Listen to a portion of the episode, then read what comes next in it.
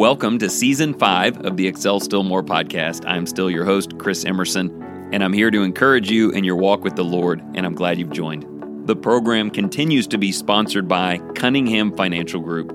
John is a good friend, and he's helped me and my family in everything from stock and mutual fund investing to annuities, life insurance, and retirement planning. I certainly commend him to you. If you have needs in any of those areas, you can reach him at 205-326-7364. Thank you again for your ongoing encouragement and support. Let's get started. Hey, welcome back. I'm glad that you are here today. I'm excited to share with you the content of a book that I've jumped headlong into. It's one of those books where I'm underlining on every page and taking lengthy notes in my phone and thinking, there are countless ways that I can use this. And so, kind of real time, while I'm finding application in my own life, I would like to go ahead and introduce it to you and show you these four crucial principles that relate to a pretty common theme for you and me. And that is, setting goals for better, for growth, for progress, and then realizing those goals.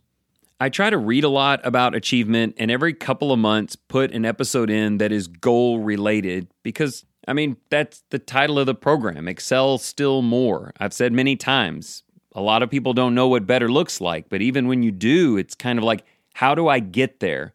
With so many daily things vying for my attention, things that I need to do just to keep operating, how can I give special attention to growth? And because everybody is different, I think maybe presenting different things that work for different people, or in the case of today's literature, what works for leaders very often, and incredibly in the corporate world, may actually be just the ticket for you. So the book is called The Four Disciplines of Execution, Achieving Your Wildly Important Goals. And while I'll put a link to Amazon in the show notes, I'm not exactly recommending this to you. I think you would enjoy the read, but it's pretty dense in terms of its content. It is entirely secular, which is not a bad thing. They're just saying, look, in the business world, there are things that just keep working for people, and maybe you might want to do them too. And for us, we have to go ahead and make that connection as people who have God in the center of our lives. So just knowing going in as a Christian, you'll need to do that work, but mainly because it's a book for leaders. If you are a leader, if you have authority over a team that you're trying to move in a certain direction, then I would think that this book would very much be a benefit to you. And while that may not be everybody, it certainly does include a lot of people, depending on how you look at it. A husband is leading the team of his marriage. Parents are leading the team of their family. If you are an elder or even a deacon or preacher or class teacher, then you have a group that you're trying to move towards better. Certainly, if you have employees or people who work under you or you own a business, the book opens with a lot of stories about people who are able to turn companies and teams around very, very quickly, and that may be of interest to you. But if not, have no fear. That's where my job comes in. I've got 20 minutes to kind of cliff note some of it for you, share with you four extremely important principles, and I will show you some of the application that can shrink down to just you. In some senses, you are the manager of your own life. You are your own team, and you can apply it that way, and then we'll talk some about the family, and we'll work our way outward. It's not a corporate book of practices, or it would be too specific to that field and not useful. As I said, it's four principles that are timeless, limitless, and I think just great. Okay, I need to jump in, but let me give props to the person who recommended this. Recently, I was down in the Houston area at the Alston Road Church doing a weekend on evangelism. That's down there in the Sugar Land area, and I had lunch at the Howe's house, Robin and Rich.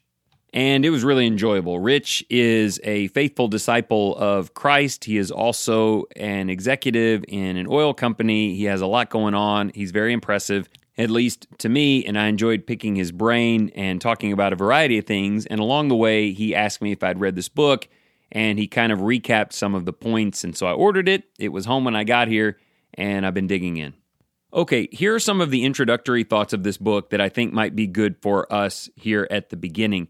There is a difference between strategy and execution. Strategy is figuring out what needs to be done and a good process for doing it. We're generally pretty good at that. Anything you think your family needs to accomplish, you're probably pretty good at laying out a plan that should work. It's the execution and the consistent execution that is much, much harder. They talked about how they polled all these MBA execs in all these companies, like thousands of them, and they said, what is harder to implement, strategy or execution? And they said, well, it's the execution. It's carrying it out.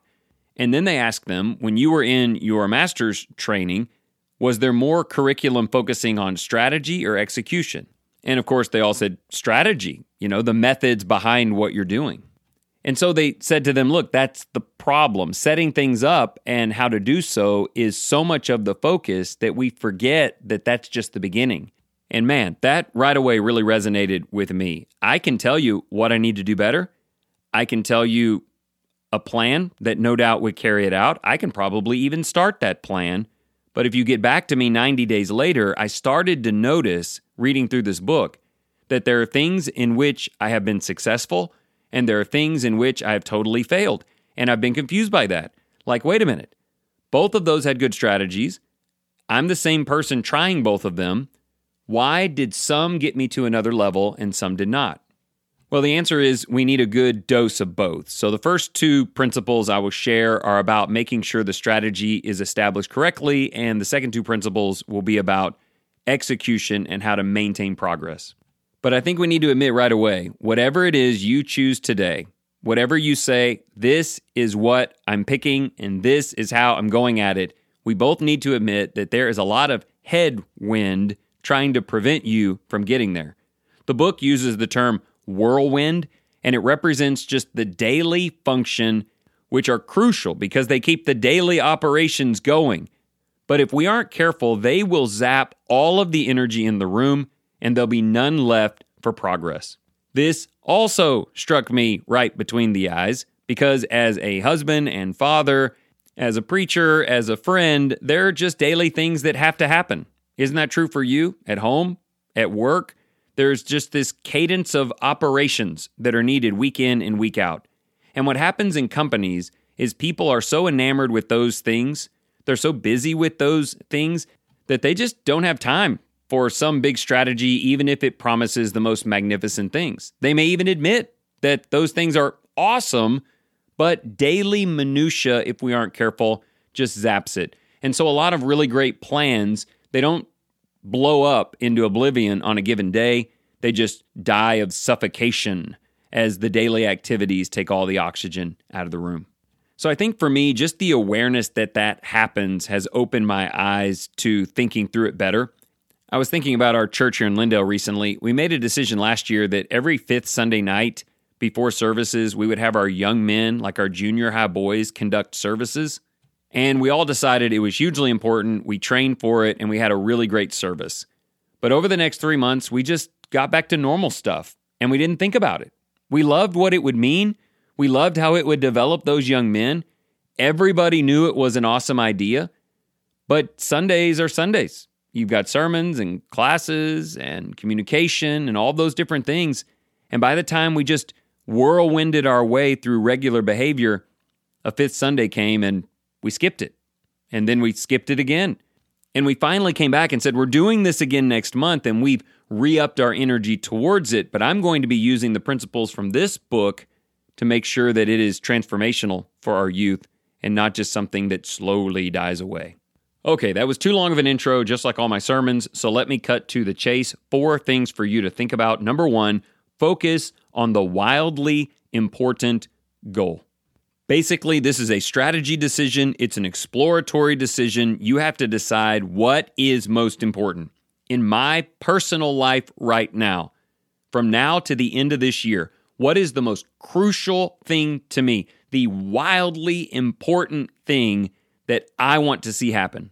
Families could sit down at the dinner table and say, from now to the end of this year, what do we need to work on that is more important than everything else? It doesn't mean we're going to drop everything else. It means this matters more, and it demands our attention. Now, there are a couple of rules in selecting your wildly important goal. It will not always be your wildly important goal, it is probably something you can accomplish in a reasonable amount of time, and then you can modify it or create a different goal.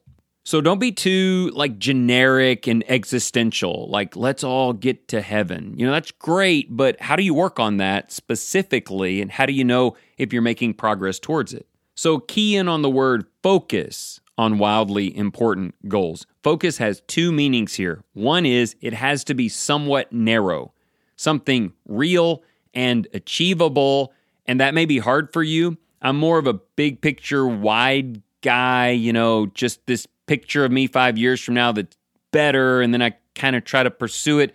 When you ask me to narrow that down, Chris, pick something specific and at the top of the heap, and let's go after it, I'm not great at that. But when your focus is too wide, you head in all directions. When your focus is narrow, you head in one direction, and you can very clearly tell if you're making progress. Also, the word focus means clear. So it's narrow and it's clear. This is sometimes called a mission statement or something like that, where you have a clear, articulated goal. One of the recommendations for companies is that you pick something with description, like here's the starting line, here's where we are, here's the finish line, here's the desired outcome, and here's the deadline, the amount of time between now and when we want to see that goal achieved. A family sits down and says, we have got to give more attention to the scriptures together. It needs to be the center of our lives. There's nothing more important than that. So for the next 6 Tuesday nights in a row, we're going to work through the book of James together at 7 p.m. That is a wildly important goal with focus, with a time frame, and it's easy to measure the progress. I do think being specific adds the fear that we might fail, but you just have to be willing to adjust. If the kids get sick or things happen and you get to 6 weeks and you're on James 3, then you just modify a bit and say, hey, by the end of the next month, we're going to accomplish this. If you say, I'm going to lose 10 pounds by Thanksgiving, and that's really, really important to me, you may have to modify, but at least you're aiming at something. It's like that old idea. If you're aiming for nothing, you hit it every time. Or I might say, if the target is too broad and obscure, you won't even fire the arrow. Okay, number 2, let's say you've locked in on that goal and you've been specific and you're excited about it. Number 2 is act on lead measures. Now, like I say, this is a business book. They use business jargon, but I want you to understand what they're saying. We often react to lagging measures. Here is a car company. They need to sell cars. They don't really know how it's all going. They have suspicions. They get to the end of the month and they get their sales report. It's a lagging indicator because it doesn't come out to the end of the month and it shows that they've not done well and everybody gets upset and then they panic on how to fix it. But one problem is you waited a whole month to realize what everybody already knew was happening. And number 2, you end up reacting to the data in a way that's really just trying to change that outcome instead of digging in on initial causes that are the more powerful things that shape that outcome. So they tell companies to focus not on the lagging indicators that may come out months later and then reacting to it. I want to know what are the lead measures you can put attention on today that are predictive and influenced. Here's what they mean by that. Here's something we're going to do at the beginning of the month because we have predicted that this is the single best thing we can do, the most potent thing we can do, that we believe will affect the outcome. And it is something that is influenced. In other words, we actually, as a team, have the power to do it. It's not something out of our control that we hope happens, or we'll just have to wait for it to happen. Here's a car company of salesmen going, well, we're just going to have to wait until the interest rates change, and then things will get better. That won't work. So maybe a car company at the beginning of the month gathers its employees together and says, we believe that better customer initial experiences are the best way to produce more sales. So we want that to become the main early measure that we're changing. And we believe that will help us achieve our wildly important goal. And we also believe that every single team member can actually do that. In fact, it's literally something that you have to do. And this input eventually brings about a great output. So for you as an individual or as a family or as a church or company, once you've decided what your goal is, my question for you is this: what are 1 or 2 things that you believe done on the front end will make the greatest impact towards that outcome? Make sure you pick things that you and your family, you and the church, you and your employees can actually do, things that people will do if they are trained and it is properly emphasized. One of his examples is losing weight. You don't just wait till you go to the doctor and get a bad report and then panic. Long before you go to the doctor, you make a couple of decisions. Hey, I think if I stop eating this and I start eating this, that's the greatest lead measure to that outcome. And it's something I can control. I decide what to eat and what not to eat. And if I can stay properly motivated, then I believe that things will work. So those first two things are not surprises, and they're more on the strategy side, but they're also really great. And I'm finding a lot of ways to use them. Number 3, keep a compelling scoreboard. Look, the truth is most people play differently when they're taking score. When there are winners and losers and scores and it's measurable how you're doing, people tend to be more emotionally involved and put in greater effort. Now, that may not always be a good thing. If you come any night of the week except Wednesday before sundown, you will see the Emersons playing pickleball about a block away from our house. We took score for the first couple of months, but it always ended emotionally and tragically. So we stopped taking score and we enjoyed a lot more. But what naturally happened is the intensity went down and we don't play as hard and we don't play as well and we don't care because it's not scored. And that may sound great for a family game of pickleball where the outcome doesn't matter. But if it's something that really does matter, like your health or your relationship with God or the way your children are learning and growing, or the future of your company that provides for your family, just not taking score and generally being a good person and not creating a system with some drive in it is probably going to lead to some form of, well, losing because the game was going on even if you didn't choose to play it. In the book, they talk about bowling with a curtain in front of the pins. You can do that for a while, but you're going to get bored and wonder why you're even trying. I want to know how many pins are falling over, how many I have left, and what my score is. For me, this just means measuring progress. If I'm doing the journaling or Bible read, I keep a tally of how many days in a row. If I'm working on push-ups or poundage or whatever, I track that every day. I want to see where I am. I know what my goal is. If it goes one way, it kind of alerts me a little bit. If it goes the other way, it indicates that I'm doing it well. It's kind of like in school, we homeschool our kids, but there's occasional exams or testing or questions, maybe about curriculum or maybe about Bible class. And if we're regular about that, we're kind of testing where they are. And they know that there's a bit of a score there. You know, you either know it or you don't.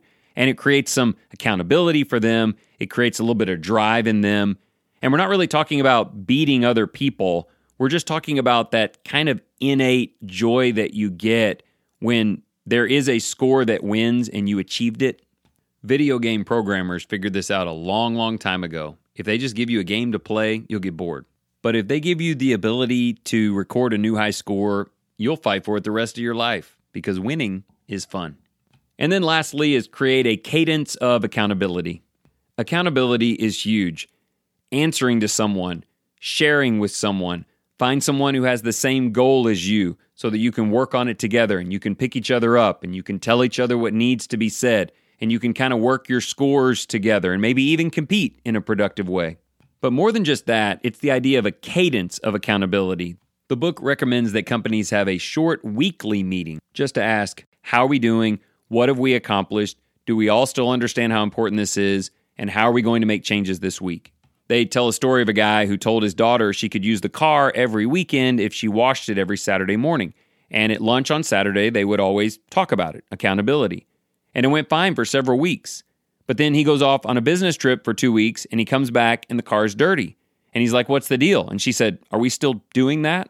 Which is something I could totally hear a teenager saying, but then again, maybe all of us do that sometimes. When the accountability falls off, unless it's become like a super uber consistent habit for you, then things can falter pretty quickly. Here are a couple of bonus tips on accountability if you're working with a team like family or church members or groups or whatever. Create enough space where they get to come up with ideas. Like everybody shares the wildly important goal, but how to achieve it, give them some room. Have the accountabilities around the kitchen table or whatever once a week and let people report on how they've worked towards that goal. Not things they've done that you told them to do, but things that they chose to do that they're pretty proud of. that they feel like is a score for them and that you get to really encourage. I mentioned to you that this material can work well on an individual level where it's just you, which makes this last thing kind of tough. I mean, who's your accountability partner if it's something you're working on the inside? But I actually think we can establish a cadence of accountability with inanimate objects. For instance, if you have one of those Apple Watches with the rings, you and that watch are in a relationship. It shows you every day where you are, it congratulates you when you're successful, and you can make that the thing that you're accountable to. For me, for like Bible reading and prayer, my journal is my accountability partner. If I look down and I see a blank spot where I didn't write a prayer one day, it's like it's looking back at me going, what's the deal, buddy? This is what we do. You're not going to leave me blank, are you? And that may seem weird to you, but it's really worked because for like 5 years in a row, even when I get a day or two behind, I'm just not going to do that to my buddy. I go in and I completely fill it in. So find something, or probably even better, someone that you can be accountable to that can help you keep your own score and that can help you answer for your progress. And make sure there is something regular about that. The cadence is crucial. Every morning or once a week as a waypoint towards your goal. All right, let me recap this and let's get out of here and get to work. Number one, focus on something very clearly and narrowly that really, really matters to you or the people you love. Number two, figure out front-end behavior that you can control that you think is the best possible input and commit to it. Number three, find a way to keep score. Find a way to measure progress. Find a way for victories along the way. And number four, create a cadence daily, weekly, monthly, some kind of accountability, which will have you answering to others for your behavior, but also getting a ton of encouragement. I hope you find these things useful. I know that I have. Reach out and let me know how it's going for you as we use great strategy and execution to pursue our wildly important goals.